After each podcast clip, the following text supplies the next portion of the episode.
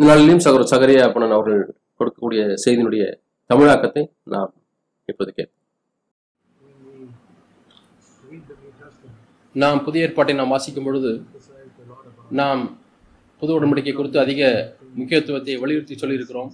இதுதான் மற்ற சபைகளை நம்ம சபையிலிருந்து வேறு மற்ற சபைகளிலிருந்து நம்முடைய சபை வேறுபடுத்தி காண்பிக்கிறது. இந்த புது உடன்படிக்கையினுடைய விசேஷத்த தன்மை என்னவென்றால் அதிலே ஆவிக்குரிய வளர்ச்சிக்கு ஒரு சாத்தியம் உண்டு. அது பழைய உடன்படிக்கையிலே அது இல்லை. பழைய ஏற்பாட்டில் அவரெல்லாம் தேங்கி இருந்தது போல இருந்தார்கள். பழைய உடன்படிக்கையிலே அர்ப்பணிக்கப்பட்ட தேவ ம- மனிதர்கள் இருந்தார்கள். மோசே தேவ மனி மனிதன் எலியா போன்றவர்கள் இருந்தார்கள். ஆனால் அவர்கள் ஆவிக்கிற வாழ்க்கையில வளர் வளர்ந்து வளருவதற்கு மேலும் மேலுமாய் வளருவதற்கு அவர்களுக்கு ஒரு சாத்தியம் இல்லாது இருந்தது. ஆனால் புது உடன்படிக்கையிலே நமக்கு அந்த ஒரு சாத்தியம் இருக்கிறது. நான் ஒரு சில வசனங்கள் உங்களுக்கு காண்பிக்கிறேன். three, ஒன்று- மூன்றாம் அதிகாரம் மூன்றாம் வசனம். இந்த நம்பிக்கை வைத்திருக்கிறவன் எவனும்? எந்த நம்பிக்கை? இந்த நம்பிக்கை வைத்திருக்கிற எவனும்? அவர் சுத்தமுள்ளவராக இருக்கிறது போல தன்னையும் சுத்திகரித்துக் கொள்கிறான். அல்லது இயேசுவின் தரத்தை அடையும் வரை அடையும் வரை சுத்திகரித்துக் கொண்டே இருக்கிறான். எந்த நம்பிக்கை? இயேசு கிறிஸ்து வரும்பொழுது அவரை பார்ப்போம் என்ற நம்பிக்கை அல்ல. ஆனால் அவரைப் போலவே இருப்போம் என்கிற நம்பிக்கை. அவர் வரும்பொழுது நாம் அவரை பார்ப்போம். அவர் இருக்கிறவனமாக நாம் இருப்போம். ஒன்றியவான் மூன்று இரண்டு. அநேக மக்களுக்கு இந்த நம்பிக்கையில் ஒரு பகுதி தான் இருக்கிறது. நான் அவரை முகமுகமாய் தரிசிப்பேன். ஆனால் ஒன்றியவான் மூன்று மூன்றிலே சொல்லப்பட்ட நம்பிக்கை என்னவென்றால் இந்த நம்பிக்கை வைத்திருக்கிறவன் எவனும். அதற்கு முந்தின வசனம் சொல்லப்பட்டிருக்கக்கூடிய நம்பிக்கை என்னவென்றால் அவர் வரும்பொழுது நாம் அவரைப் போலவே இருப்போம். நீங்கள் இதை குறித்து எவ்வளவு பரவசமடைகிறீர்கள் என்று எனக்கு தெரியவில்லை. ஆனால் நான் அந்த அற்புதமான நிகழ்வுக்காய் காத்து கொண்டிருக்கிறேன். நான் ரச்சகரை பார்க்க முடியாது ஆனால் நான் அவரைப் போலவே இருப்பேன். நான் எந்த அதற்கு பிறகு என் வாழ்க்கையில் நடக்கக்கூடிய எந்த சம்பவத்தினாலும் அவரை கனவினம் செய்யவே மாட்டேன். என்னுடைய மனப்பான்மையின் மூலமாக என்னுடைய வார்த்தையின் மூலமாக என்னுடைய செயல்கள் மூலமாகவோ அவரை துக்கப்படுத்தவே மாட்டேன். இதை உங்களுக்கு பரவசம் கொடுக்கிறதா இல்லையா என்று தெரியவில்லை. நான் குதூகலம் அடைந்திருக்கிறேன். நாம் இந்த உலகத்தில் வாழும்பொழுது நம்முடைய பல காரியங்களின் மூலமாக நாம் தேவனை துக்கப்படுத்தியிருக்கிறோம். ஆனால் தேவனுடைய சமூகத்திலே இந்த காரியத்தில் முற்றுமையாக விடுதலை அடைந்து இருப்பது எவ்வளவு விடுதலையா இருக்கும்? பண ஆசையிலிருந்தும் அஹ், ஆண்டவரை துக்கப்படுத்தக்கூடிய ஒவ்வொரு காரியத்திலிருந்தும் எந்தெந்த காரியங்களுக்காக தேவன் மறித்தோர் அந்த காரியம் நாம் விடுதலையாக இருப்போமே? சுருங்க சொன்னால் ஆம். இது போன்ற ஒரு வாஞ்சை விருப்பம் அபிலாஷை நமக்கு இருக்க வேண்டும். அப்படி இருக்கிறவன் எவனும் அவர் சுத்தமுள்ளவராக இருக்கிற போல தன்னை சுத்திகரித்துக் கொள்கிறான். ஆகவே கிறிஸ்தவ வாழ்க்கை என்பது ஒரு வளர்ச்சி. நாம் அந்த வளர்ச்சியில இல்லை என்று சொன்னால் உண்மையாலுமே நீங்கள் உங்கள் வாழ்க்கையை சோதித்து பார்க்க வேண்டும். நீங்கள் ஆவிக்கிற வாழ்க்கையிலே எங்கே நிற்கிறீர்கள் என்று நீங்கள் யோசித்து பா- சோதித்து பார்க்க வேண்டும். உங்களே சிலர் ம- மனம் திரும்பாமலே இருந்திருக்கலாம். அதற்கு ஒரு சாத்தியம் இருக்கிறது. அநேக வஞ்சனைகள் இருக்கிறது. அநேக மக்கள் மற்ற சபையில இருக்கும்போது ரச்சிக்கப்பட்டவர்கள் நம்முடைய சபைக்கு வருகிறார்கள். அவர்கள் வந்து சொல்லியிருக்கிறார் பெங்களூர்லே சகோதரரே நான் இங்கு வந்த பொழுதுதான் நான் மனம் திரும்பி இருக்கிறேன் என்று சொல்கிறார். ஏனென்றால் பாவம் என்றால் என்ன என்பதை இங்கே கொண்டுதான் நான் அறிந்து கொண்டேன். ஆகவே பாவம் என்ன என்று தெரியாதபடி மனம் திரும்புதலை நாம் அனுபவிக்க முடியாது. மற்ற அநேக சபைகளிலே மனதிரும்புதலை திரும்புதலை பிரசங்கிப்பதில்லை. எப்பொழுதுமே விசுவாசம் விசுவாசம் விசுவாசம் என்றுதான் போதிக்கிறார்கள். மனதிரும்பாத விசுவாசம் போலியான ஒரு விசுவாசம். அவர் இடத்தில் என்ன சொன்னார் என்று சொன்னால் நான் மனந்திரும்புதல் என்ன என்பதை அறியாதிருந்தேன். ஏனென்றால் பாவம் என்ன என்பதை அறியாதிருந்தேன். மனம் என்பது பாவத்தை விட்டு திரும்புவதாகும். பாவம் என்ன என்பதை தெரியாவிட்டால் நான் எப்படி மனம் திரும்ப முடியும்? ஆகவே பாவத்தை குறித்த என்னுடைய விளக்கமானது மிகவும் கீழ்நிலையில் இருந்தால் குடிப்பதும் சூதாட்டமும் தான் பாவம் என்று சொன்னால் அநேக கிறிஸ்தவர்கள் இதை குறித்து அநேக கிறிஸ்தவ இல்லாதவர்களை செய்வதில்லை. மனதிரும்பி இருக்கிறாளா? இல்லை. ஆகவே நான் பாவம் என்பதை பார்க்க வேண்டும். அதிலிருந்து நான் திரும்ப வேண்டும். அப்பொழுது நான் வளர முடியும். அதுதான் உண்மையாலுமே மனம் திரும்புதல் ரட்சிப்பு. ஆகவே வேதாமத்திலே பாவத்தை குறித்து பல விளக்கங்கள் கொடுக்கப்பட்டிருக்கிறது. மிகவும் ஒரு கீழ் மட்டத்தில் உள்ளதான ஒரு விளக்கத்தை நாம் வாசிக்கிறோம். யோவான் மூன்றாம் அதிகாரத்தில் வாசி ஒன்னு யோவான் மூன்றாம் அதிகாரத்தை வாசிக்கிறோம். மூன்று நான்கிலே வாசிக்கிறோம். நியாயப்பிரமாணத்தை மீறுவதே பாவம் என்று வாசிக்கிறோம். நீங்கள் தேவனுடைய தரம் என்று ஒன்றை அறிந்திருக்கிறீர்கள். நீங்கள் அதை மீறுகிறீர்கள். நீ இதை செய்யக்கூடாது என்று சொல்லுகிற சொல்லுகிறது நீங்கள் செய்கிறீர்கள். இப்படி பல காரியங்களாய் வேதம் வேதாந்தத்தில் இருக்கலாம். ஆகவே இது பாவத்தினுடைய ஒரு பகுதி. ஆகவே நீங்கள் ஒரு காரியத்தை செய்யக்கூடாது என்று அறிந்திருக்கிறீர்கள். நீங்கள் அதை மீறுகிறீர்கள். அல்லது செய்யக்கூடாது என்று அறிந்திருக்கிறீர்கள் செய்கிறீர்கள். இன்னொரு பாவத்தை குறித்த விளக்கத்தை நாம் பார்க்கிறோம். இதற்கு நேர் எதிர்மறைதான் இருக்கு எதிர்மறையா இருக்கிறது. நீங்கள் இந்த விளக்கம் என்பது செய்யக்கூடாததை நீங்கள் செய்கிறீர்கள். இன்னொரு விளக்கம் யாக்கோபிலே நாம் வாசிக்கிறோம். யாக்கோபு நான்காம் அதிகாரத்தில் வாசிக்கிறோம். நன்மை என்று தெரிந்திருந்தும் அதை செய்யாதிருந்தால் அது அவனுக்கு பாவமா இருக்கும் யாக்கோபு நான்கு கடைசி வசனம் நான்காம் அதிகாரம் கடைசி வசனம். இது மிகவும் ஒரு தந்திரமான ஒரு காரியமாக இருக்கிறது. எனக்கு நல்லது என்று தெரிகிறது நன்மை என்று தெரிகிறது. ஆனால் நான் அதை செய்யாமல் இருக்கிறேன். உதாரணமாக ஒரு ஒரு உற்சாகப்படுத்துங்கள் என்று வேத்திலே வாசிக்கிறோம். அது எபிரேர் மூன்று பதிமூன்றிலே ஒரு கட்டளை. நாம் அநேகர் செய்வதில்லை அது ஒரு பாவம். செய்யாமல் இருக்கக்கூடிய காரியம். நான் செய்ய வேண்டும் என்று அறிந்திருக்க காரியம் நான் செய்யாமல் இருப்பேன். ஆகவே செய்யாமல் இருக்க செய்யக்கூடாத காரியத்தை செய்வது ஒரு பாவம். செய்யக்கூடிய வேண்டியதை செய்யாதிருப்பது ஒரு பாவம். ஆகவே எனக்கு தெரிந்த உடனே நான் அதை செய்யாமல் இருக்கேன். ஆகவே நாம் செய்கிற நிமித்தமாக வரக்கூடிய பாவம் ஒரு காரியத்தை செய்யாத நிமித்தமாக இருக்கக்கூடிய பாவம். Sins of commission sins of commission என்று வாசிக்கிறோம். ரோமர் மூன்றாம் அதிகாரத்தில் இன்னொரு விளக்கத்தை நாம் வாசிக்கிறோம். ரோமர் மூன்றாம் அதிகாரம் இருபத்தி மூன்றாம் வசனம். அங்கே நாம் வாசிக்கிறோம். ஆகவே இதை விலகிக் கொள்வது நமக்கு முக்கியமாக இருக்கிறது. ஏனென்றால் நாம் பாவம் இல்லை என்ன என்பதை அறியாவிட்டால் பா நாம் பரிசுத்தத்தில் வளர முடியாது. ஆவிக்கிற வாழ்க்கையில் வளர முடியாது. ஆகவே உங்களுக்கு கருப்பு என்று என்ன என்று தெரிய வேண்டும் வெள்ளை என்றால் என்ன என்று தெரிய வேண்டும் கிரே கலர் என்றால் என்ன என்று சாம்பல் நிறம் என்றால் என்ன என்று தெரியும் தெரிய வேண்டும். ஆக இங்கே பாவத்துக்குரிய ஒரு விளக்கத்தை நாம் வாசிக்கிறோம். நாம் ஏற்கனவே ஒ- ஒன்றியவான் மூன்றாம் அதிகாரத்திலே ஒரு விளக்கத்தை பார்த்தோம். யாக்கோ யாக்கோபு நாலாம் அதிகாரத்தில் ஒன்றை பார்த்தோம். ஆகவே தவறை நாம் செய்யக்கூடாது நன்மை என்று அறிந்திருந்தும் ஒன்றை செய்யாமல் இருப்பது பாவம். இங்கே நாம் என்ன வாசிக்கிறோம் என்று சொன்னால் ரோமர் மூன்று இருபத்தி மூணுலே தேவ மகிமையிலே குறைவுபடுகிறோம். ஆகவே என்னுடைய அநேக ஆண்டுகளாக நான் மகிமை என்றால் என்ன என்று அறியாதிருந்தேன். ம- மகிமை என்றால் அது பிரகாசமான வெளிச்சம் என்று எண்ணிக்கொண்டிருந்தேன். ஆனால் பழைய ஏற்பாட்டில் அப்படித்தான் அவர்கள் எண்ணினார்கள். மகிமை என்பது தேவனுடைய ஒரு பிரசனம் என்று எண்ணியிருந்தார்கள். ஆனால் புது உடம்புடிக்கிலே அது மிகவும் தெளிவாக இருக்கிறது. யோவான் ஒன்றாம் அதிகாரத்தில் வாசிக்கிறோம். தேவனுடைய மகிமை என்பது அது இயேசு கிறிஸ்துவிலே காணப்பட்டது. யோவான் ஒன்று பதினான்கு. ஆகவே அங்கே தேவ அந்த வார்த்தை அது ம- அந்த மகிமையை கண்டோம். கிருபினாலும் சத்தியத்தினாலும் நிறைந்தவராய் என்று வாசிக்கிறோம். அதுதான் தேவனுடைய மகிமை. ஆகவே இந்த விளக்கத்தை ரோமர் மூன்று இருபத்தி மூணுலே நீங்கள் வாசித்து பார்த்தீர்கள் என்று சொன்னால் எல்லாருமே பாவம் செய்து கிறிஸ்துனுடைய வாழ்க்கையின் அந்த தரத்திலிருந்து குறைந்து விடுகிறார் குறைந்து விட்டார்கள் என்று சொல்லலாம். ஆகவே கிறிஸ்துனுடைய வாழ்க்கை என்ன என்பதை அறிந்து கொண்டால்தான் பாவத்தினுடைய விளக்கத்தை நாம் அறிந்து கொள்ள முடியும். ஆகவே அந்த இயேசுனுடைய ஜீவனில் எதெல்லாம் ஒரு பங்காக இல்லையோ அதெல்லாம் பாவம் தான் நான் அந்த தரத்திற்கு கீழாய் நான் வாழ்ந்தால் அது பாவம். மற்ற எல்லா தரங்களும் அதை காட்டிலும் கீழே உள்ளதான ஒரு தரம் தான் நான் தேவையை நான் பார்க்காவிட்டால் ஆவிக்கிற வாழ்க்கையில் நான் வளர முடியாது. இன்னொரு விதத்தில் நான் சொல்ல போனும் சொல்ல வேண்டும் என்றால் என்னுடைய வாழ்க்கையிலே எதையெல்லாம் நான் இயேசுக்கோடு கூட ஐக்கியப்பட்டு செய்ய முடியவில்லையோ அதெல்லாம் பாவம். நான் ஒரு இடத்துல ஒன்றை சொல்லுகிறேன் ஆனால் இயேசு அங்கே நின்று கொண்டிருந்தால் அதை நான் சொல்ல முடியவில்லை என்று சொன்னால் அது பாவம். நான் எவ்வளவுதான் எவ்வளவுதான் உங்களை உங்களை நியாயப்படுத்தினாலும் நான் இப்படிதான் பேசினேன் இப்படிதான் நான் பேச சொல்லி கணவனிடத்திலே மனைவிடத்திலே ஆனால் நீங்கள் இயேசு கிறிஸ்துனுடைய பிரசனத்திலே கிறிஸ்துனுடைய பிரசனத்திலே மனைவினிடத்திலோ கணவனிடத்திலோ அப்படி பேச முடியவில்லை என்று சொன்னால் நீங்கள் பேசின காரியம் பாவம். இப்படிதான் நீங்கள் பாவத்தை சீரிய முறையில் எடுத்துக்கொள்ள வேண்டும். இயேசு கிறிஸ்து அங்கே உங்களுக்கு அடுத்து அடுத்து நிற்கிறார் என்று சொன்னால் நீங்கள் அப்படி பேசுவீர்களா அப்படி செய்வீர்களா?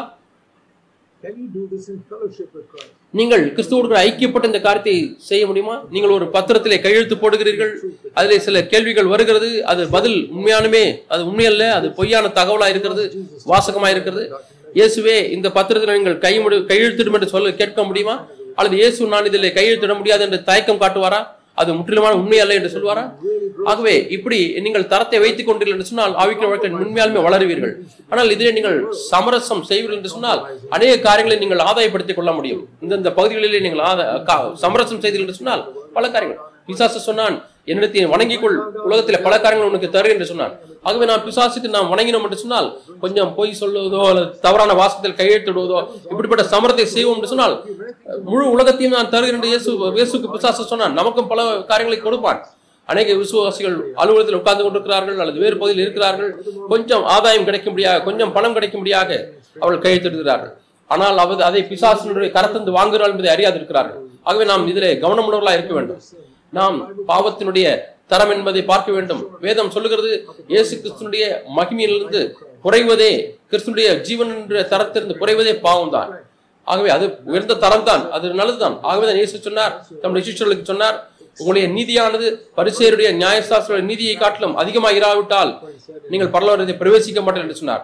மத்திய ஐந்தாம் அதிகாரத்தில் அதை நான் வாசிக்கிறோம் இருபதாம் வருஷத்தில் வாசிக்கிறோம். உங்களுடைய நீதியானது பரிசியர்கள் வேத சாஸ்திரிகளுடைய நீதியை காட்டிலும் அதிகமாயிராவிட்டால் நீங்கள் தேவனுடைய ராஜ்யத்தில் பிரவேசிக்க மாட்டீர்கள். பரிசியருடைய நியாயசிஸ்தருடைய நீதியானது மிகவும் உயர்ந்த ஒரு தரத்துல இருந்ததுதான். அவருடைய வெளிரங்கமான வாழ்க்கையானது மிகவும் சுத்தமாக இருந்தது. இயேசுவே அதை குறித்து சாட்சி கொடுத்திருக்கிறார். அவர் அதை குறித்து மத்திய இருபத்தி மூன்றாம் அதிகாரத்தில் சொல்லியிருக்கிறார். நீங்கள் பாத்திரத்தின் வெளிப்புறத்தை சுத்தமாக்கி கொண்டே இருக்கிறீர்கள். ஆனால் உட்புறமோ அது அனிதத்தினாலும் அசுத்தத்தினாலும் நிறைந்திருக்கிறது என்று வாசிக்கிறோம். மத்திய இருபத்தி மூன்று இருபத்தி வாசிக்கிறோம். நீங்க இயேசு அவர்களுக்கு என்ன சொல்கிறார்? உங்களுடைய வெளிரங்கமான வாழ்க்கை தேவனுடைய தரத்தை பார்க்கும் பொழுது சுத்தமாக இருக்கிறது. அவர்கள் ஒன்பது கற்பனைகளை அப்படியே கை கொண்டார்கள். அது வெளியரங்கமான வாழ்க்கை அது நன்றாக இருக்கிறது. ஆனால் உள்ளான வாழ்க்கை கெட்டதாக இருக்கிறது. அவர் இன்னொரு காரியத்தை சொன்னார். உங்களுடைய உபதேசங்கள் எல்லாம் சரியாக இருந்தது என்று சொல்லுகிறார் மத்திய இருபத்தி மூன்று முடிலை சொல்லுகிறார் அவர்கள் சொல்லுகிறபடி எல்லாம் செய்யுங்கள். அவர்கள் செய்கின்றபடி செய்யாதீர்கள் சொல்லுகிறார் things are all 100% ஆகவே நம்முடைய உபதேசம் நூற்றுக்கு நூறு சரியா இருக்கிறது. நம்முடைய வெளியங்க வெளிரங்கமான வாழ்க்கை சுத்தமாக இருக்கிறது. நான் மீண்டுமாய் சொல்லுகிறேன். மத்தேயு இருபத்தி மூன்று இரண்டு மூன்று. Doctrine is 100% right. நம்முடைய உபதேசமானது நூற்றுக்கு நூறு சரியா இருக்கிறது. இயேசுவே அதை சச்சா நற்சான்றிதழ் கொடுக்கிறார். நற்சாட்சி கொடுக்கிறார்.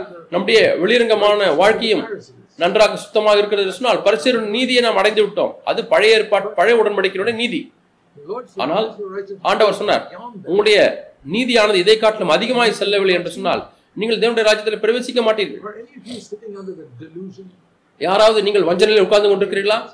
நீங்கள் தேவனுடைய ராஜ்யத்திலே பிரவேசிக்க போகிறீர்கள். உங்களுக்கு சரியான உபதேசம் இருக்கிறது. சிவசிக்க வந்து விட்டீர்கள். உபதேசம் சுத்தமா இருக்கிறது. வெளிரங்கமான வாழ்க்கையானது சுத்தமா இருக்கிறது. எந்த அளவுக்கு என்று சொன்னால் வெளிரங்கமான சாட்சி முற்றிலுமாய் சரியாக இருக்கிறது நீதியா இருக்கிறது. ஆகவே பரலோகத்துக்கு போவேன் என்று வஞ்சனையில் இருக்கிறீர்களா? நீங்கள் தேவனுடைய ராஜ்யத்திலே பிரவேசிக்க மாட்டீர்கள். மன்னித்துக் கொள்ளுங்கள். அந்த நீதியானது அதை காட்டிலும் அதிகமாக போக வேண்டும். அது அதிகமாக வேண்டும் என்று சொல்லி எழுதும் பொழுது நம்முடைய மனதில் எப்பொழுதுமே அளவை குறித்து தான் நாம் எண்ணுகிறோம். அதிகமான அளவு அதிகமான அளவு. இங்கே அளவை குறித்து அவர் சொல்லவில்லை. தரத்தை குறித்து சொல்லுகிறார். ஏனென்றால் அதை மீண்டியுள்ள வசங்களிலே அவர் சொல்லுகிறார். murder, பரிசேருடைய அஹ், வாழ்க்கையானது கொலை செய்யப்படக்கூடாது கொலை செய்யாதிருப்பாய் என்று சொன்னால் நம்முடைய வாழ்க்கையிலே கோபப்படாதிருப்பாயாக. பரிசருடைய வாழ்க்கையிலே விபச்சாரம் செய்யாதிருப்பையாக நான் உங்களுக்கு சொல்லுகிறேன். நீங்கள் இச்சிக்காதிருங்கள். மனைவியை விவாகரத்து செய்யாதீர்கள் பரிசருடைய தரமானது. உங்களுடைய சகோதர நேசியுங்கள். நான் உங்களுக்கு சொல்லுகிறேன் நேசி சொல்கிறான் உங்கள் சத்துருக்களை நேசியுங்கள். ஆகவே உள்ளான வாழ்க்கையின் தரத்தை தான் தேவன் இங்கே குறிப்பிட்டு சொல்கிறார் உங்களுடைய உள்ளான வாழ்க்கையின் தரமானது பரிசர்களை காட்டிலும் அதிகமாக இருக்க வேண்டும். அதிகமாக ஜெபிக்க வேண்டும். அதிகமாக கூட்டத்துக்கு போக வேண்டும். அதிகமாக வேதத்தை அறிந்து கொள்ள வேண்டும் என்று அது அல்ல. ஆனால் நம்முடைய வாழ்க்கையின் தரம் அடிப்படையிலே அது பரிசுடைய வாழ்க்கைக்கும் நமக்கு வித்தியாசம் இருக்க வேண்டும். இதிலே நான் கவனம் செலுத்தவில்லை என்று சொன்னால் நான் ஆவிக்கிற வாழ்க்கையில் வளர மாட்டேன். அப்பொழுது நான் மிகவும் கவனமாக கவனமா இருக்க வேண்டும். ஒரு ஏரோப்ளேன் அது முன்னாடி போகாவிட்டால் அது கீழே விழுந்துவிடும். எந்த ஒரு ஏரோப்ளேனும் அது அங்கேயே காற்றிலே தங்கிவிட்டால் அது கீழே வந்துவிடும்.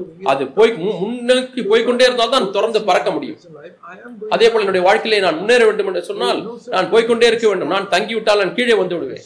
ஆகவே கிறிஸ்தவ வாழ்க்கையில் தேங்கி நிற்பது என்ற ஒரு காரணம் ஒரு க- கோட்பாடு இல்லை. தேவனுடைய வார்த்தை என்னவென்றால் தேவனுடைய சித்தம் என்னவென்றால் நாம் வழியிலே பள்ளியிலே மேல் நோக்கி போகிறது போல ஆவிக்கிற வாழ்க்கையிலும் வளர வேண்டும். ஒவ்வொரு ஆண்டும் நம்முடைய பிள்ளைகள் மேல் படிப்புக்கு சென்று கொண்டே இருக்கிறார்கள். அவர்கள் தேர்ச்சி பெற்றுக் கொண்டே இருக்கிறார்கள். ஆகவே நம்மை நாமே பரிசோதித்து பார்ப்பது வருஷத்துக்கு ஒரு முறையாவது பரிசோதித்து பார்ப்பது நல்லது. நாம் இங்கிருந்து இன்னும் மேலான நிலைக்கு நாம் செல்ல வேண்டும். நான் உங்களுக்கு பவுலுடைய வாழ்க்கையினுடைய தரத்தை உங்களுக்கு காண்பிக்கிறேன். பவுல் சொல்லுகிறார் ரெண்டு குருந்திய நான்காம் அதிகாரத்தில் சொல்லுகிறார்.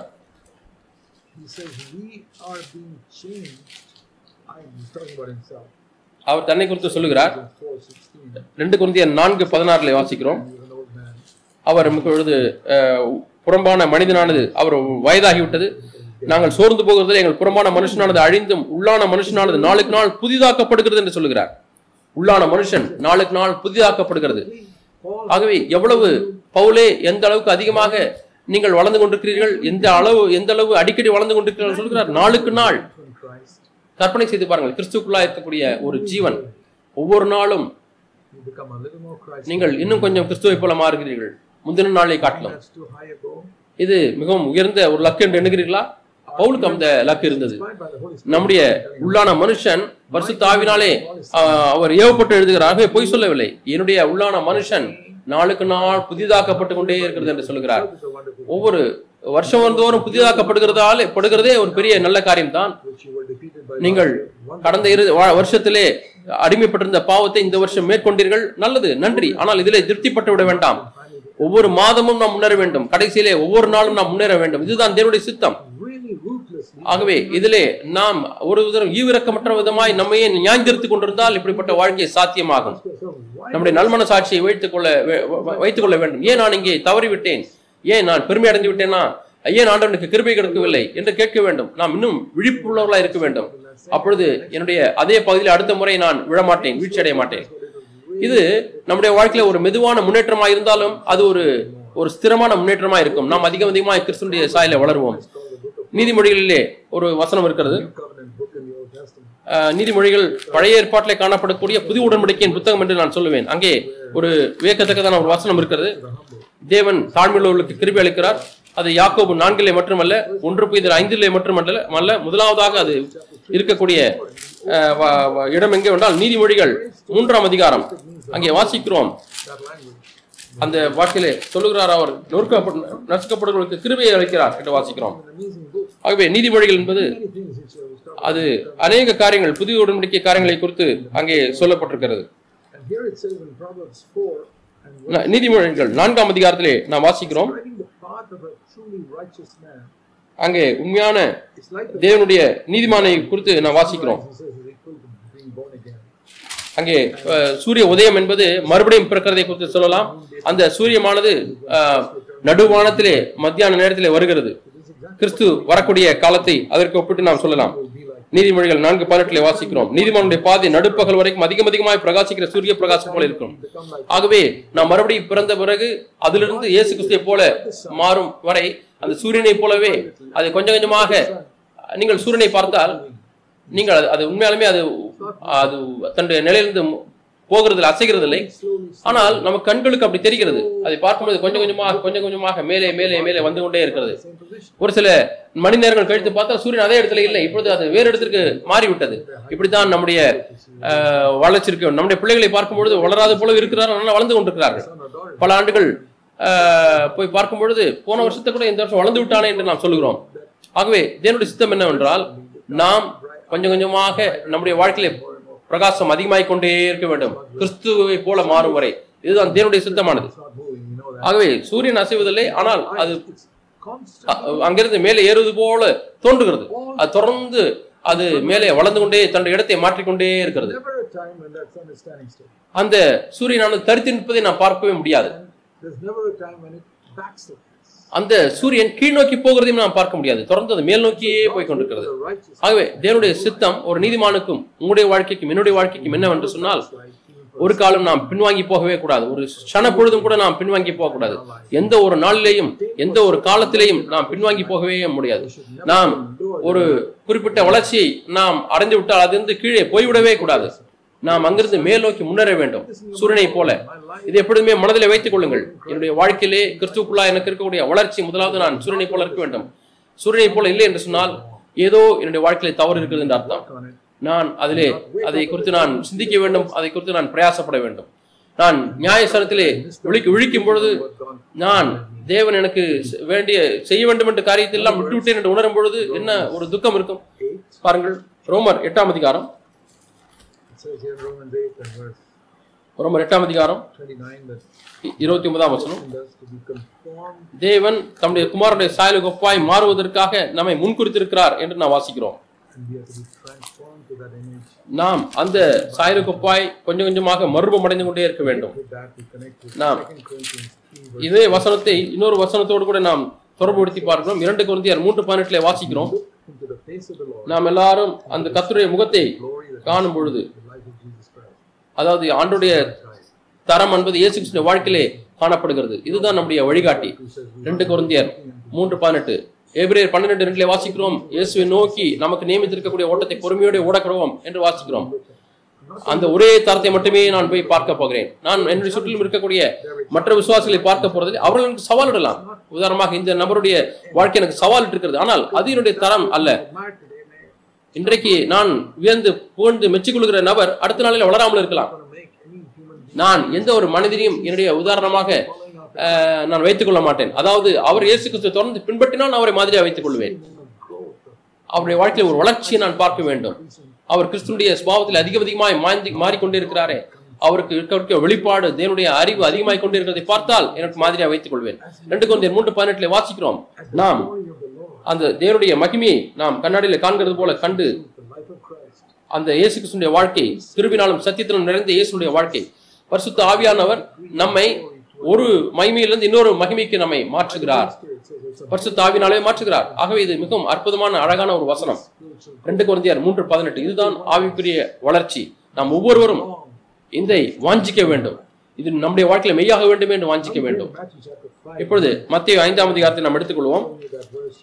நான் நம்முடைய நீதியானது தரம் என்ற ரீதியிலே பரிசேருடைய நீதியை காட்டிலும் வேதபாருடைய நீதியை காட்டிலும் அதிகமாக வேண்டும் என்று. ஆகவே நாம் வேதத்தை படிப்பதிலே ஒன்றை கற்றுக்கொள்கிறோம். நாம் வேதத்தை படிக்க வேண்டும். அதனுடைய பின்னணியிலே என்ன இருக்கிறது என்று படிக்க வேண்டும். ஒரு ஒரு வசனத்தை படித்தால் அதற்கு முன்னும் பின்னும் என்ன வசனம் இருக்கிறது என்று அதை நாம் தொடர்புபடுத்தி படிக்க வேண்டும். நீங்கள் மத்திய ஐந்து இருபதை நீங்கள் வாசிக்கும் பொழுது அதற்கு பின் என்னென்ன வருகிறது என்பதை நீங்கள் பார்க்க வேண்டும். மத்திய ஆறு ஏழு அதிகாரங்கள். மத்திய ஐந்து ஆறு ஏழு அதிகாரங்கள். அதற்கு முன்பு என்ன வருகிறது என்பது முக்கியமானது. நீங்கள் அதற்கு முன்பு என்ன வருகிறது என்று பார்த்தால் பதிமூன்றாம் வசனத்திலே அவர் சொல்லுகிறார் நீங்கள் பூமிக்கு உப்பா இருக்கிறீர்கள். உங்களுக்கு தெரியுமா? உப்பினுடைய முக்கியமான விஷயம் என்னவென்றால் அதனுடைய அளவு அல்ல அதனுடைய தரம்.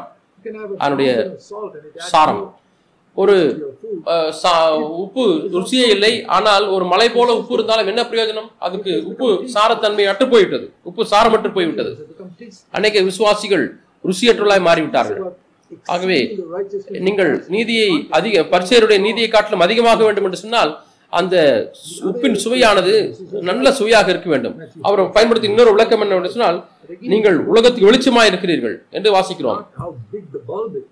அந்த பல்பு எவ்வளவு பெரிதா இருக்கிறது என்று காரியம் அல்ல. ஆனால் எவ்வளவு ஒளிச்சு ஒளியை அது கொடுக்கிறது என்பதுதான் முக்கியம். ஒரு சின்ன டார்ச் கூட இருக்கும் அது மிகவும் சக்தி வாய்ந்த வெளிச்சத்தை கொடுக்க முடியும். அதை காட்டிலும் ஜீரோ வாட் பல்ப் குறைவாகதான் லைட்டை கொடுக்க முடியும். சில லேசர் கற்றை உள்ளதான விளக்குகள் ஒளி விளக்குகள் மிகவும் சக்தி வாய்ந்ததா இருக்கும். ஆகவே அளவு அல்ல எந்த அளவுக்கு வல்லமை அதில் இருக்கிறது அந்த உப்பில் எவ்வளவு ருசி இருக்கிறது என்பதுதான் முக்கியம். ஆகவே இந்த உதாரணங்கள் எல்லாம் நாம் ஆண்டவர் என்ன பேசுகிறார் சொன்னால் தரம் தரம் தரம் என்பதை தான் பேசுகிறார். என்னுடைய அன்பின் தரம் என்ன? என்னுடைய பரிசுத்தத்தின் தரம் என்ன? என்னுடைய இரக்கத்தினுடைய தரம் என்ன? மற்றவர்கள் மீது இருக்கக்கூடிய இரக்கத்தின் தரம் என்ன? அவர் ஆபத்துகளை குறித்தும் பேசுகிறார். எந்த ஆபத்துகள் என்று சொன்னால் அந்த உப்பானது சாரமற்று போய்விட முடியும் ருசிகற்று போய்விட முடியும். மத்தேயு ஐந்து பதிமூணுலே வாசிக்கிறோம். அதாவது உங்களுக்கு கிறிஸ்தவ வாழ்க்கை வாரைக்கும் பொழுது நீங்கள் வைராக்கியம் உள்ளவர்களா இருந்தீர்கள். நீங்கள் கிறிஸ்தவ வாழ்க்கை எப்படி நீங்கள் கே- ஆரம்பித்தீர்கள் என்று நீங்கள் பாருங்கள் கேட்கிற எல்லாருமே எண்ணி பாருங்கள். அந்த நாளில் எப்படி இருந்தது?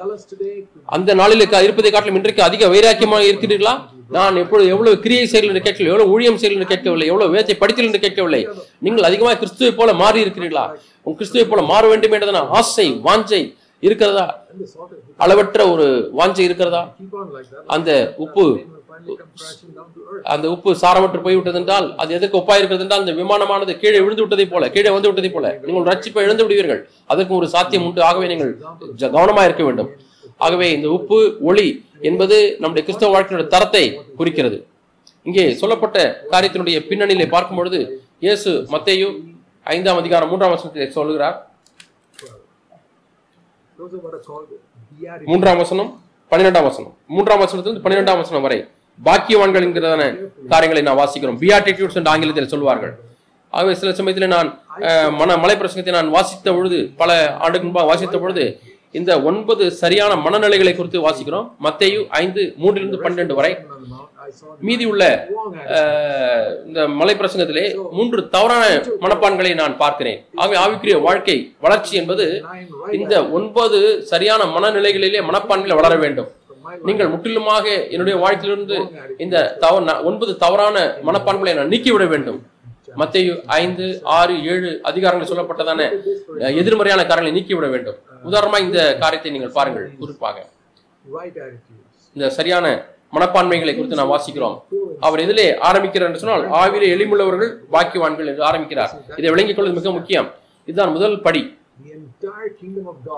தேவனுடைய ராஜ்யம் முழுவதும் தேவனுடைய ராஜ்யம் தேவனுடைய பரலோ பரலவ ராஜ்யம் எல்லாம் ஒன்றுதான். Matthew மத்தேயு அதை தேவனுடைய ராஜ்யம் என்று அழை பரலவ ராஜ்யம் என்று அழைத்தார். மற்ற எல்லாருமே தேவனுடைய ராஜ்யம் என்று அழைக்கிறார்கள். எல்லாம் ஒன்றுதான்.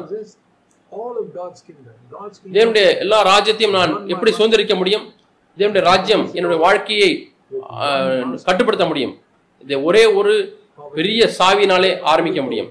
அது என்னவென்று சொன்னால் ஆவிலே உள்ள தரித்திரம். அது பரலோக ராஜ்யத்தில் உள்ள எல்லா பொக்கிஷ சாலைகளையும் திறக்கிறது.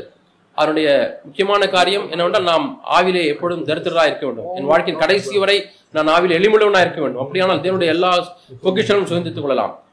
அவன் மகிமையிலே போகும்பொழுதும் அந்த சுதந்திரத்தை பெற்றுக்கொள்ள முடியும். அதுதான் உங்களுடைய வாஞ்சியா இருக்க வேண்டும். பரலோ ராஜ்யம் அவருடைய வாசிக்கிறோம்.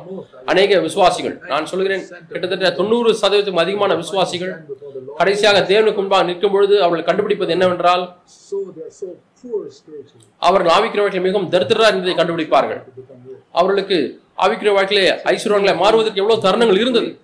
உங்களிலே அநேகர் வேறு நாடுகளுக்கு நீங்கள் இடம் பெயர்ந்து செல்லலாம். அங்கே அதிகமாய் பணம் சம்பாதிக்கலாம். உங்கள் பிள்ளைகளுக்கு நல்ல படிப்பை அங்கே கொடுக்க முடியும். நல்லதுதான். உங்களுக்கு நிறைய பணத்தை நீங்கள் சேமிக்கலாம். பூமிக்குரிய ஐஸ்வர்யங்கள் ஆஸ்திகள் அதிகமாகலாம். நீங்கள் கடினமாய் வேலை செய்யலாம் அநேகர் புலம்பெயர்ந்து அவர்கள் போகிறார்கள் அங்கே வெளிநாடுகளுக்கு போய் அதிகமாய் வேலை செய்கிறார்கள் எல்லா அப்ளிகேஷன் போடுகிறார்கள் இங்கேயும் அங்கேயுமாய் ஓடுகிறார்கள் அவர்கள் பத்திரங்கள் எல்லாம் தயார்படுத்தி எப்படியாவது வெளிநாட்டுக்கு போக வேண்டும் என்று சொல்கிறார்கள் வெளிநாட்டுக்கு போவதற்கு அப்ளிகேஷனை போடுகிறார்கள். கற்பனை செய்து பாருங்கள். ஆவிக்குரிய வாழ்க்கையில நாம் ஐஸ்வரங்களை மாறுவதற்கு இப்படிப்பட்ட ஒரு சிரத்தை எடுத்தோம் என்று சொன்னால் நான் ஆவிக்குரிய வாழ்க்கையிலே ஐஸ்வரனாக இருப்பேன். உண்மையாலுமே நான் ஆவிக்குரிய வாழ்க்கையில் ஐஸ்வரனாக இருக்க விரும்புகிறேன். இங்கே அந்த ரகசியம். எப்படி ஆவில் எளிமையா இருக்க வேண்டும் என்பதை கற்றுக்கொள்ளுங்கள். உங்கள் வாழ்க்கையின் முடிவு வரை எப்படி இருக்க வேண்டும் என்று கற்றுக்கொள்ளுங்கள். ஆவில் எளிமையா இருப்பது என்றால் நான் எப்பொழுதுமே வேதத்தை வாசிக்கும் பொழுது கண்டுபிடித்திருக்கிறேன். நான் இயேசு கிறிஸ்து எப்படி விளக்கங்களை பயன்படுத்தினான் என்பதை நான் பார்க்கிறேன். ஒரு மனிதனுக்கு ஆவி ஆத்மா சரீரம் இருக்கிறது. ஆவியில் எளிமையா இருப்பது என்பது என்ன அர்த்தம் என்றால் சரீரத்திலே எளிமையா இருப்பது என்றால் என்ன அர்த்தம்? சரீரத்திலே எளிமையா இருப்பது என்று சொன்னால் அதுக்கு பல உதாரணங்கள் நமக்கு தெரியும். பல நாடுகளிலே வீடு இல்லாத ஜனங்கள் இருக்கிறார்கள் ஏழை மக்கள் இருக்கிறார்கள் பிச்சைக்காரர்கள் இருக்கிறார்கள் இந்தியாவிலே பிச்சைக்காரர்கள் எப்பொழுதுமே வாசலில் வந்து பிச்சை கேட்பார்கள் வந்து கதவை தட்டுவார்கள் பணம் கேட்பார்கள். அதை செய்வதற்கு அவர்களுக்கு வெட்கமில்லை. எப்பொழுதுமே அவர்கள் தேவையிலே இருக்கிறார்கள். அவர் வாசலில் வந்து ஐயா ஐயா பிச்சை போடுங்கள் கொஞ்சம் பணம் தாருங்கள் எனக்கு ஒண்ணுமே இல்லை சாப்பிடுறதுக்கு என்று கேட்பார்கள். கொஞ்சம் பணத்தை கொடுத்தால் அடுத்த நாளும் வருவான். ஐயா. நீ மன தயாள குணமுள்ள தெரிந்த அப்படினாலே அடுத்த நாளும் வருவார். அந்த பிச்சைக்காரர் ஐயா இன்னும் கொஞ்சம் தெருவிழாண்டு என்று கேட்கிறார். நேற்று கொடுத்த பணம் என்ன? அதெல்லாம் நேற்றே தீர்ந்து விட்டது ஐயா. இன்றைக்குள்ள சாப்பாட்டை எனக்கு தா த- பணம் வேண்டும். இதுதான் உண்மையாலுமே சரீரத்தில் உள்ளதான தரித்திரம். ஆவியிலே தரித்திரம் என்று சொன்னால் அதை பொறுத்து பாருங்கள். ஒவ்வொரு நாளும் தேவனுக்கு முன்பாக போங்கள். ஆண்டவரே நான் தேவையிலே வந்திருக்கிறேன். நேற்று கிடைத்த அந்த கிருபை இன்றைக்கு அது போதுமானதில்லை. அது நேற்றே ஆண்டவரே. Something now. எனக்கு இன்றைக்கு ஒன்று வேண்டும் ஆண்டவரே. தேவனை வல்லமைக்காகவும் கிருபைக்காகவும் தேவனை தேடுவது அதுதான் ஆவிலே எளிமையா இருப்பது. நீங்கள் உங்கள் தேவையை அறிந்தவர்களா எல்லா நேரங்களிலும் தேவையை அறிந்தவர்களா இருக்கிறது இருப்பது தான் ஆவிலே எளிமையுள்ளவர்களா இருப்பது. ஒரு நாள் கூட அதை உணராமல் போகக்கூடாது. நீதிமொழியில் எட்டாம் அதிகாரத்தில் ஒரு வசனத்தை வாசிக்கிறோம். நீதிமொழி எட்டாம் அதிகாரத்திலே முப்பத்தி நான்காம் வசனத்திலே. இது இந்த பிச்சைக்காரன் கதவுல நிற்கிறது போல. இந்தியாவிலே கதவிலே வந்து நிற்பார்கள். நீதிமொழிகள் எட்டு முப்பத்தி நாலு ஆண்டவர் சொல்கிறார் என் வாசற்படியில் நித்தம் விழித்திருந்து என் கதவு நிலையிலேயே காத்திருந்து எனக்கு செவி கொடுக்கிற மனுஷன் பாக்கியவான். அனுதினமும் நித்தம் என்னுடைய வாசலிலே காத்திருக்கிறவன். நீங்கள் பிச்சைக்காரனை கற்பனை பண்ணி பாருங்கள். அவனுக்கு பணம் யாரிடத்துல வந்து கிடைக்காவிட்டால் வாழ முடியாது. அடுத்த ஒரு கேட்ல கிடைக்கவில்லை அடுத்த வாசலுக்கு போவான். இங்க பாத்தீங்களா என் வாசற்படியில நித்தம் விழித்திருந்து என் காதவு கதவு நிலையருகே காத்திருந்து அவனுக்கு கிடைக்க வேண்டுகிறது கிடைக்கும் வரைக்கும் அவன் என்னை கண்டடைகிறவன் ஜீவனை கண்டடைகிறான். கர்த்தரிடத்திலே தயவும் பெறுகிறான் என்று முப்பத்தி ஐந்தாம் வருஷத்தில் வாசிக்கிறோம். அவனுக்கு கிருபை கிடைக்கிறது. தேவனிடத்திலிருந்து கிருபை கிடைக்கிறது. ஏனென்றால் அனுதினமும் அவன் காத்திருக்கிறான். அதுதான் ஆவிலே உள்ள தரித்திரம். நான் அனுதினமும் என்று சொல்வதற்கு காட்டிலும் ஒவ்வொரு சன பொழுதும் நான் என்னுடைய தேவையை அறிந்தவனா இருக்க வேண்டும். எனக்கு தேவனத்தின் உதவி தேவை. இந்த மனிதன் தான் தொடர்ந்து பரிசுத்தாவினால் நிரப்பப்பட்டிருப்பான். என்னுடைய மிகவும் எனக்கு பிடித்தமான ஒரு விளக்கம். அந்த மரத்திலே உள்ளதான கிளை. எல்லா நேரங்களிலுமே அந்த கிளையானது நான் கனியை உண்டாக்கவே முடியாது. அந்த மரத்திலிருந்து வரக்கூடிய சார் எனக்கு வரவில்லை என்று சொன்னால் நான் கனியை உண்டாக்க முடியாது என்று சொல்கிறது. அது ஒவ்வொரு சனமும் ஒவ்வொரு நிமிடமும் அந்த எளிமை எனக்கு வேண்டும். ஆவியில உள்ள தரித்திரம் எனக்கு வேண்டும். ஆண்டவர் என்னால முடியாது ஆண்டவரே. ஆண்டவரே உம்மாலே அல்லாமல் என்னால ஒன்றும் செய்ய முடியாது. ஆகவே இது மிகப்பெரிய ஒரு பாடம் என்று நான் எண்ணுகிறேன். ஒரு மெய்யான கிறிஸ்தவன் கற்றுக்கொள்ளக்கூடிய ஆவிக்குரிய வாழ்க்கையில் வளர வேண்டுமானால் கற்றுக்கொள்ளக்கூடிய ஒரு முக்கியமான பாடம். இதை இயேசு யோவான் பதினைந்திலே கற்றுக் கொடுத்திருக்கிறார். யோவான் பதினைந்தாம் அதிகாரம் ஐந்தாம் வசனம். நீ என்னில் நிலைத்திருந்தால் ஒரு மரத்தில் இருக்கக்கூடிய ஒரு கிளையைப் போல நீ அதிகமான கனியை கொடுப்பாய். என்னாலே எல்லாம் உன்னாலே ஒன்றும் செய்ய முடியாது. இதை நான் சற்று விளக்கி சொல்லுகிறேன். இப்படித்தான் நான் சொல்லுகிறேன். கிறிஸ்துவ இல்லாமல் நீங்கள் செய்யக்கூடிய எந்த ஒரு காரியமும் தேவனுடைய உதவி இல்லாமல் செய்யக்கூடிய எந்த ஒரு காரியமும். அதிலே நித்தியத்திற்கு எந்த ஒரு மதிப்பும் இல்லை.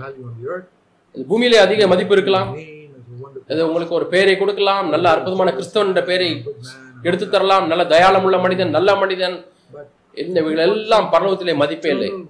ஆனால் நித்தியத்திலே நித்தியத்திற்குரிய கிரியை உங்கள் வாழ்க்கையின் மூலமா நித்தியத்திலே ஒரு கிரியை வேண்டுமானால் அது தேவனையே சார்ந்து வாழக்கூடிய ஒரு வாழ்க்கை. இதுதான் விசுவாசம். விசுவாசம் இல்லாமல் தேவனத்தில் பிரியமா இருப்பது கூடாத காரியம். நான் உங்கள் எல்லாரையும் என் அருமையான சகோதர சகோதரர்கள் உங்கள் எல்லாரையும் உற்சாகப்படுத்த விரும்புகிறேன். இந்த வாழ்க்கையை விசுவாச வாழ்க்கையை ஏற்படுத்திக் கொள்ளுங்கள் மேம்படுத்திக் கொள்ளுங்கள். துரதிருஷ்டவசமாக இன்றைக்கு விசுவாசமானது மதிப்பிழந்து காணப்படுகிறது. அதனுடைய பொருளானது இன்றைய கிறிஸ்தவத்திலே அது அர்த்தமில்லாமல் போய்விட்டது.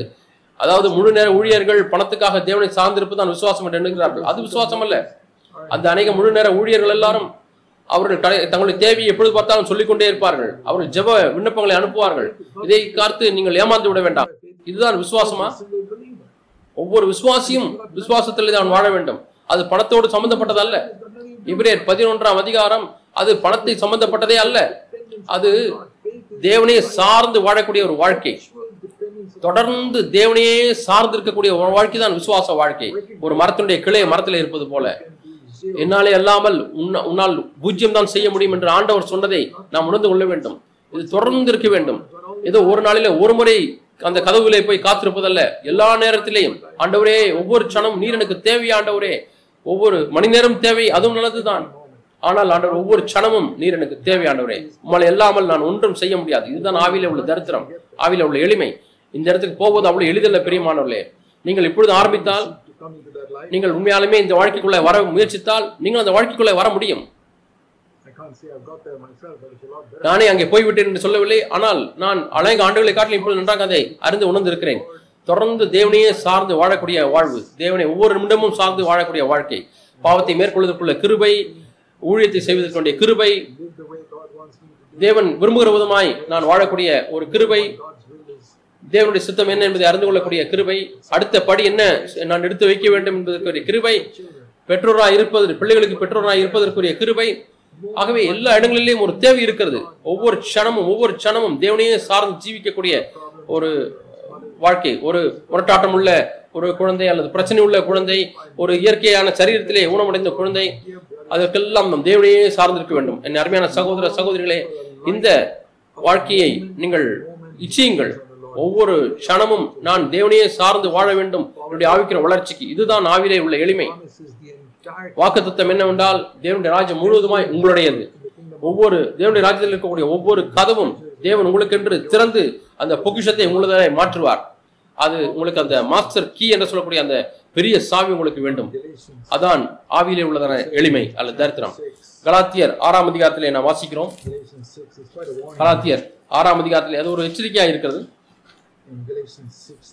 கலாத்தியர் ஆறாம் அதிகாரம் மூன்றாம் வசனம். தன்னை ஒரு பொருட்டு என்று எண்ணினால் அவன் தன்னைத்தானே வஞ்சிக்கிறவனா இருக்கிறான். ஒருவன் தான் ஒன்றுமில்லாது இருந்தும் அவன் தன்னை வஞ்சிக்கிறவனா இருக்கிறான்.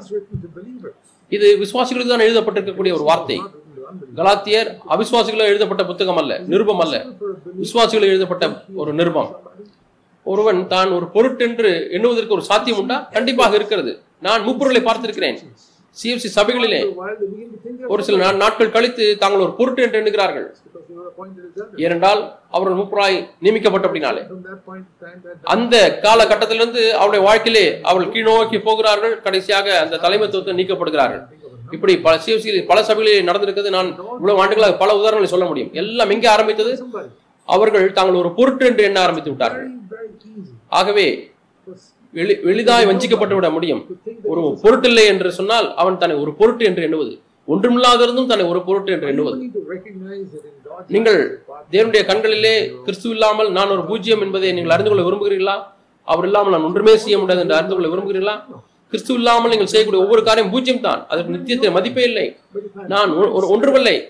நான் ஆவிலே எளிமுள்ளவனாய் இருந்தால் நான் தேவனுடைய ராஜ்யத்திலே மதிப்பேன். தேவனுடைய பொக்கிஷம் எல்லாம் என்னுடையதாய் மாறும். தேவனுடைய ராஜ்யத்தில் மதிப்புள்ளவனாய் நான் இருப்பேன் கலாத்தியர் ஆறு மூன்றிலே வாசிக்கிறோம் ஒருவன் தான் ஒன்றுமில்லாதிருந்தும் தன்னை ஒரு பொருட்டு எண்ணினால் தன்னை தானே வஞ்சிக்கிறனா இருக்கிறான். அவன் மற்றவர்களை ஒரு சில மற்றவர்களை வஞ்சித்துக் கொண்டிருக்கலாம்.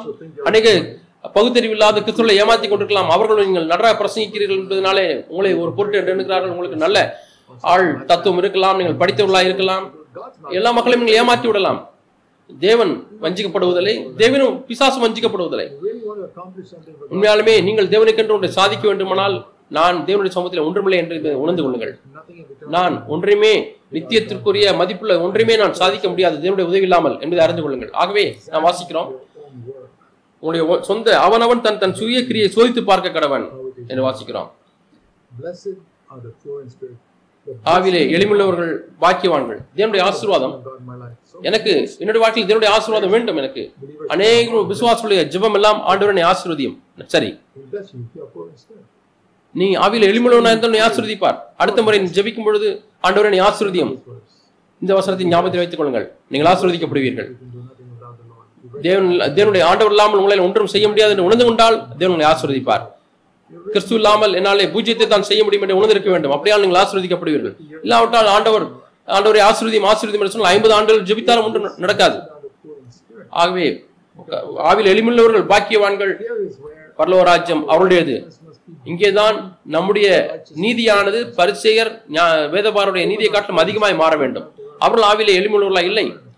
அவர்கள் தாங்கள் எல்லாரும் புத்திசாலிகள் எண்ணினார்கள் சாதித்தோம் என்று எண்ணினார்கள் எல்லாரையும் அவர்கள் அதிகாரம் செலுத்தினார்கள் ஆளுகை செய்தார்கள் தங்களை காண்பித்துக் கொண்டிருந்தார்கள். ஆனால் தங்களுடைய தேவை குறித்த ஒரு உணர்வு இல்லாதிருந்தார்கள். ஆனால் இயேசுடைய மெய்யான சீஷன் they ஆரம்பத்தில் எடுத்துக்கொண்டால் அவர்களுக்கு அந்த தேவை உணரவில்லை. அப்போ சில எடுத்து பாருங்கள் மிகவும் வைராக்கியம் உள்ளவராக இருந்தார். ஆனால் தன்னுடைய தேவையை குறித்த உணர்வு இல்லாமல் இருந்தார். நான் மறி மறுதளிக்க மாட்டேன் என்று சொன்னார். நான் மறுதளிக்க மாட்டேன் என்று சொன்னார். ஆண்டவர் மறுதளிப்பார் என்று சொன்னார். ஆனால் தன்னுடைய தேவையை உணரவில்லை. ஆவில் எளிமுள்ளவர்கள் பாக்கியவான்கள். அருமையான சகோதர சகோதரர்களே உங்கள் வாழ்க்கையின் முடிவு வரை. நீங்கள் அதிகம் அதிகமாக ஆவி ஆவியில் எளிமை என்றால் என்ன என்பதை கற்றுக்கொள்ளுங்கள். சரி. நாம் அடுத்த காரியத்துக்கு நாம் போகிறோம். மத்திய ஐந்து நான்கு. நம்முடைய நீதி எப்படி பரிசுகளுடைய வேதபாருடைய நீதியை காட்டிலும் அதிகமாக வேண்டும் என்று நாம் தியானித்துக் கொண்டிருக்கிறோம். இந்த குணாதிசயங்கள்லாம் பரிசுகளுக்கு இல்லை. பரிசுகளுக்கு இந்த நல்ல குணாதிசயம்லாம் ஒன்றுமே இல்லை. அவர்களுக்கு முதலாவதாக ஆவில எளிமையே இல்லை. ஆகவே நம்முடைய நோக்கம் என்னவென்றால் தேவனுடைய ராஜ்யத்தை எப்படியாவது நாம் சுதந்திரத்துக் கொள்ள வேண்டும். இதுதான் நம்முடைய லக்கு. தேவனுடைய ராஜ்யம் உங்களுக்குள்ள இருக்கிறது என்று சொன்னார். என்னுடைய வாழ்க்கை எல்லாம் ஒரு முறை என் பிசாசுக்கு சொந்தமானவனாக இருந்தேன். இப்பொழுது அதெல்லாம் முழுமையாக என் உண்டான வாழ்க்கை எல்லாம் தேவனுடைய ராஜ்யத்துக்குள்ளாக வர வேண்டும். ஆகவே இரண்டாவது காரியம் இயேசு சொன்னது என்னவென்றால் துயரப்படுகள் பாக்கியவான்கள். அவர்கள் ஆறுதல் அடைவார்கள் என்று வாசிக்கிறோம். ஆறுதல் அடைவார்கள் என்ற வார்த்தை வசந்தை வாசிக்கும் பொழுது எஃப்ஓடி எஃப்ஓஆர்டி என்று ஆங்கில வாதத்திலே ஆங்கில வார்த்தையில வருகிறது. அந்த ஃபோர்ட் என்றதான அந்த வார்த்தையினுடைய அர்த்தம் ஒரு பலன். ஆகவே துயரப்படுகள் பாக்கியவான்கள் அவர்கள் பலன் அடைவார்கள். எதற்காக அவர்கள் துக்கப்படுகிறார்கள் இந்த உலகமானது மற்றவர்கள் தங்களை பார்த்து பரிதாபப்பட வேண்டும் என்று சொல்லுகிற மக்களால் இணைந்திருக்கிறது. எனக்கு பணம் இழந்து விட்டேன் எனக்கு இந்த வேலை உயர்வு கிடைக்கவில்லை. எனக்கு இந்த கல்லூரியிலே அல்லது கல்லூரியிலே பள்ளியிலே அடிமனை அனுமதி கிடைக்கவில்லை அட்மிஷன் கிடைக்கவில்லை. இந்த பெண்ணை திருமணம் பண்ண முடியவில்லை என்று துக்கப்படுவர் அநேகர் இருக்கிறார்கள் பல காரியங்களிலே ஆகவே தீமையான மக்கள் பொல்லாத மக்கள் என்ன பேசிக் கொண்டிருக்கிறார்கள்? அவர்கள் தங்களுக்கென்று வேதனை அடைகிறார்கள். ஏதோ ஒரு காரியம் எனக்கு இல்லை. என்னுடைய மதிப்பு இங்கே போய்விட்டது வேலை போய்விட்டது எனக்கு விசா கிடைக்கவில்லை. நூற்றி ஒரு உலக காரியங்கள்.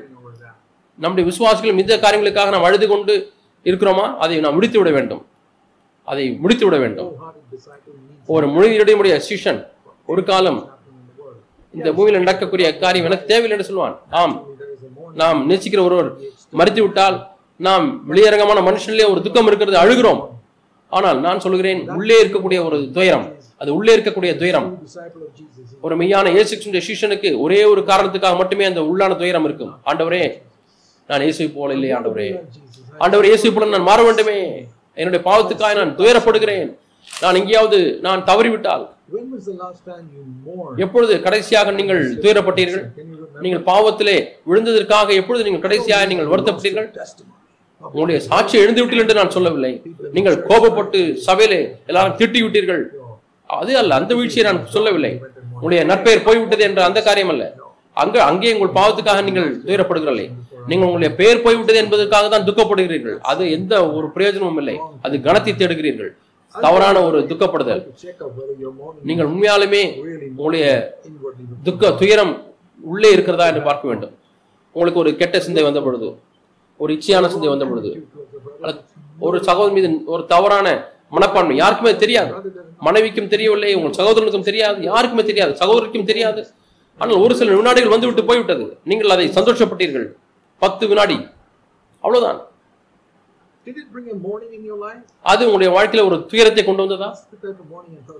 இப்படிப்பட்ட துயரத்தை தான் நான் பேசிக் கொண்டிருக்கிறேன். ஆண்டவரே. அது ஒரு தவறான மனப்பான்மை ஆண்டவரே.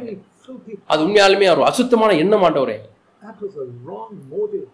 ஆண்டவரே ஒரு தவறான ஒரு உள்நோக்கம். அதனால தான் இதை செய்தேன் ஆண்டவரே. யாருமே யாரும் பார்க்கவில்லை. இதெல்லாம் உள்ளே இருக்கக்கூடிய காரியம். எந்த ஒரு ஆத்மாவும் இதை குறித்து அறிவதில்லை. நீங்கள் அதுக்காக துயரப்படுகிறீர்கள். அப்படிப்பட்டவர்கள் ஆசிர்வதிக்கப்பட்டவர்கள். இவர்கள் தேவனாலே ஆசிர்வதிக்கப்பட்ட மக்கள். இவர்கள் யார்? இவருடைய நீதியானது பரிசேர் நியாயஸ்பாஸ்தருடைய நீதியை காட்டிலும் அதிகமாக இருக்கிறது உள்ளான பாவத்துக்காக துக்கப்படுகிறவர்கள் வெளியங்கமான பாவத்துக்காக அநேக விசுவாசிகள் வெளியரங்கமான பாவத்துக்காக துக்கப்படுகிறார்கள். அவர் இங்கே நம்முடைய வாழ்க்கையில் உள்ளான பகுதிகளிலே நாம் ஒருவேளை கிறிஸ்துவை போல நாம் பதில் சொல்லாமல் இருந்திருக்கலாம் கிரியை செய்யாமல் இருந்திருக்கலாம். யாராவது நம்மிடத்திலே மனத்தாங்கள் அடைந்து விட்டால் நான் எப்படி அதற்கு பிரதிக்கிரியை செய்தேன். நான் இது நான் சொல்லி இது நான் வளர்ச்சி ஆவிக்கிற வாழ்க்கையில் உள்ள வளர்ச்சி. ஆரம்பத்திலே ஆரம்பத்திலே நாம் ஆதாமை போல பிரதிக்கிரியை செய்தோம். நம் பிள்ளைகள் என்ன யாராவது அந்த பிள்ளைகளை அடித்து விட்டால் அவர்கள் திரும்பி அடிப்பார்கள். அதுதான் அது ஆதாமுடைய கிரியை. நம்முடைய விசுவாசிகள் நாம் கரங்களை வைத்து அடிப்பதில்லை ஆனால் நம்முடைய வார்த்தைகளை வைத்து நாம் அடிக்கிறோம். எனக்கு ஞாபகம் வருகிறது இப்படி வளர்வதற்கு நாட்கள் பிடிக்கும். உண்மையாலுமே நாம் இது சீரியஸா இருந்தால் நாம் பேசுகிற காரியத்திலே நான் ஆரம்பத்திலே ஸ்கூட்டர் ஓட்டி கொண்டிருந்த நாட்டில் நினைவு நாற்பத்தி ரெண்டு ஆண்டுகளாக ஸ்கூட்டர் ஓட்டி கொண்டிருந்தேன் உங்களுக்கு தெரியுமா? அடிக்கடி சாலைகளே கூட்டம் நிறைஞ்சிருக்கும் நெரிசல் இருக்கும். யாரும் அந்த லெஃப்ட்ல போக மாட்டார்கள் ரைட்ல போக மாட்டார்கள். அவர்களது கை காமிக்க மாட்டார் வளையும் பொழுது. லெஃப்ட்ல இண்டிகேட்டர் போட மாட்டார்கள். சில சமயத்திலே நான் ஒரு உதாரணம் சொல்கிறேன். சிலர் எனக்கு முன்பே கையை காமிக்காமல் திடீர்னு வளைத்து விடுவார். அங்கே சீரியஸாக ஒன்றும் நடக்கவில்லை. ஆனால் அவருடைய ஸ்கூட்டர் ஸ்கூட்டர் தொட்டு விட்டது அவ்வளவுதான். நான் அவரை பார்த்து ஆரம்பத்தில் சொல்லுவேன் உனக்கு யாரையா லைசென்ஸ் கொடுத்தார்? என்று கேட்பேன். என்று கேட்பேன். அது சரி. அதுக்கு பிறகு இயேசு என்னிடத்திலே பிதா சொன்னார் இயேசு அப்படி பேசியிருக்க மாட்டார். நான் மனதிருக்கிறேன் ஆண்டவரே நான் அப்படி பேசியிருந்திருக்க கூடாது ஆண்டவரே. நான் தேவனுடைய பிள்ளை ஆண்டவரே. நீ மன்னியும் ஆண்டவரே. அது ஒரு பாவம் ஆண்டவரே. அந்த அவன் போய்விட்டான் அவன் எங்கே போய்விட்டான் எனக்கு தெரியவில்லை. இல்லாவிட்டால் நான் மன்னிப்பு கேட்டிருப்பேன் நான் அங்கிருந்து அடுத்த நிலைக்கு போகிறேன். அடு- இப்பொழுது நான் யாரோ ஒரு இடத்துல ஸ்கூட்டில் மோதி விட்டேன் நான் இப்பொழுது சொல்ல மாட்டேன். நான் அப்படியே முறைத்து பார்த்து வந்து- விடுவேன் அப்போது ஆண்டர் சொன்னார் இயேசு அப்படி முறைத்து பார்க்க மாட்டார்.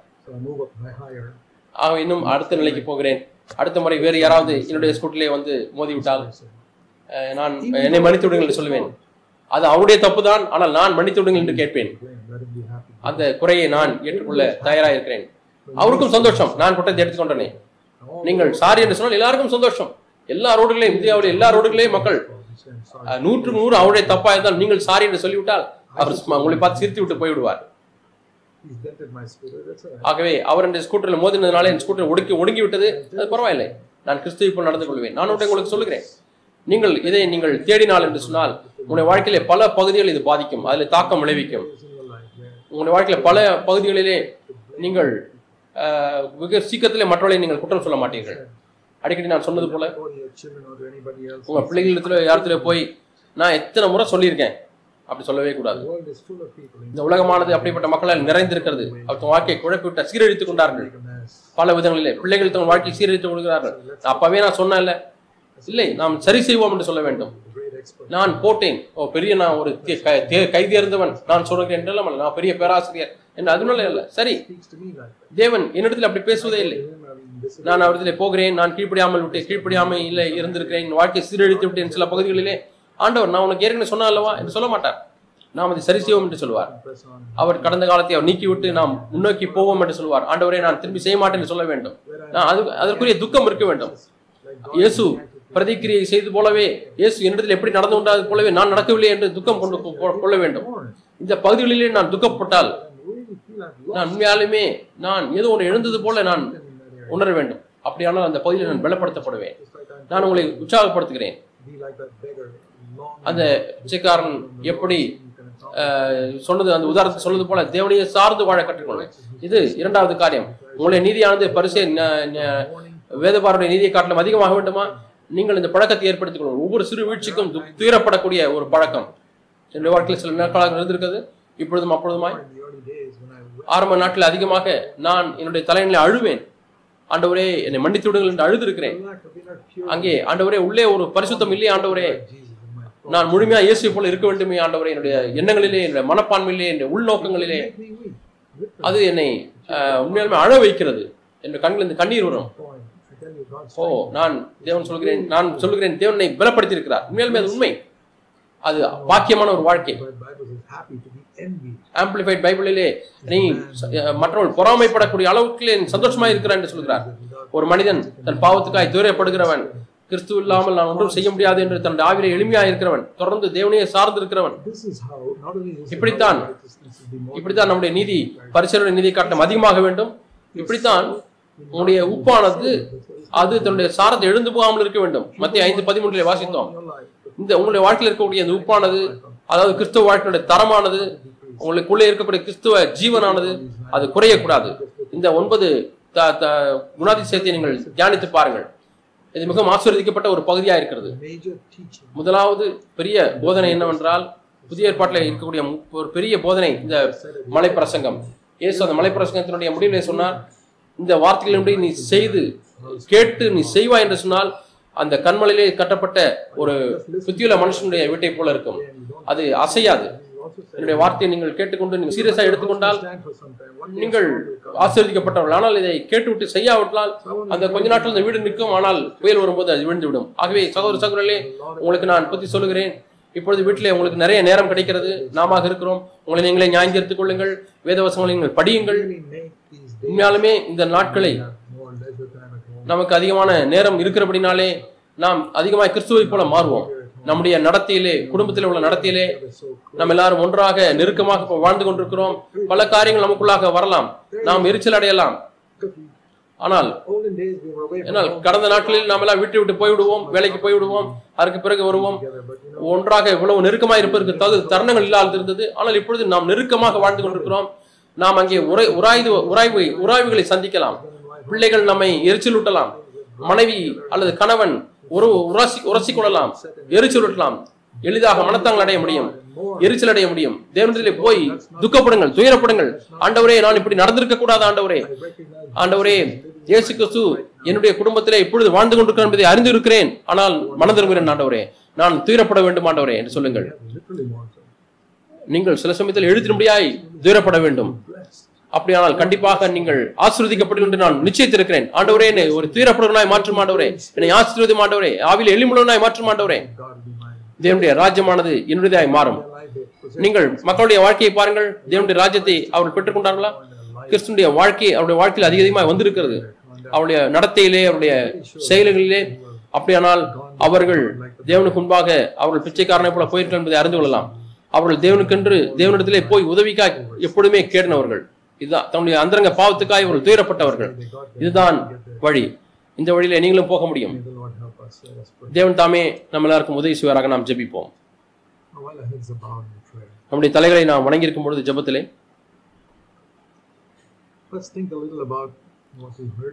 நாம் கேட்ட இந்த நாள் நாள் கேட்ட காரியத்தை நாம் சிந்தித்து பார்ப்போம் பிரியமானவர்களே.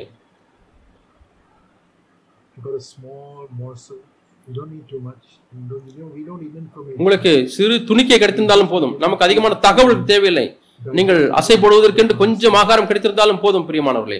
அது உங்களுடைய வாழ்க்கையில ஒரு பகுதியாக மாற வேண்டும். ஆண்டவரே எங்களுக்கு உதவி செய்ய மாட்டவரே. உங்களுடைய இருதயத்தை திருப்திப்படுத்திக்கொள்ள எங்களை மாற்ற மாட்டவரே பரிசுத்தான் வல்லமினாலே வாழ எங்களுக்கு உதவி செய்ய மாட்டவரே. நீர் எங்களை அழைத்து அந்த நிற தரத்திற்கேற்றவாறு வாழ்க்கை வாழ உதவி செய்ய மாட்டவரே நாங்கள் கிறிஸ்துவ சாயில வளர வேண்டும் ஆண்டவரே. ஆண்டவரே இங்க இருக்கக்கூடிய ஒரு குடும்பத்தையும் ஆசீர்வதிப்பீராக. இயேசு நாமத்தில் ஜபிக்கிறோம் பிதாவே. ஆமேன்.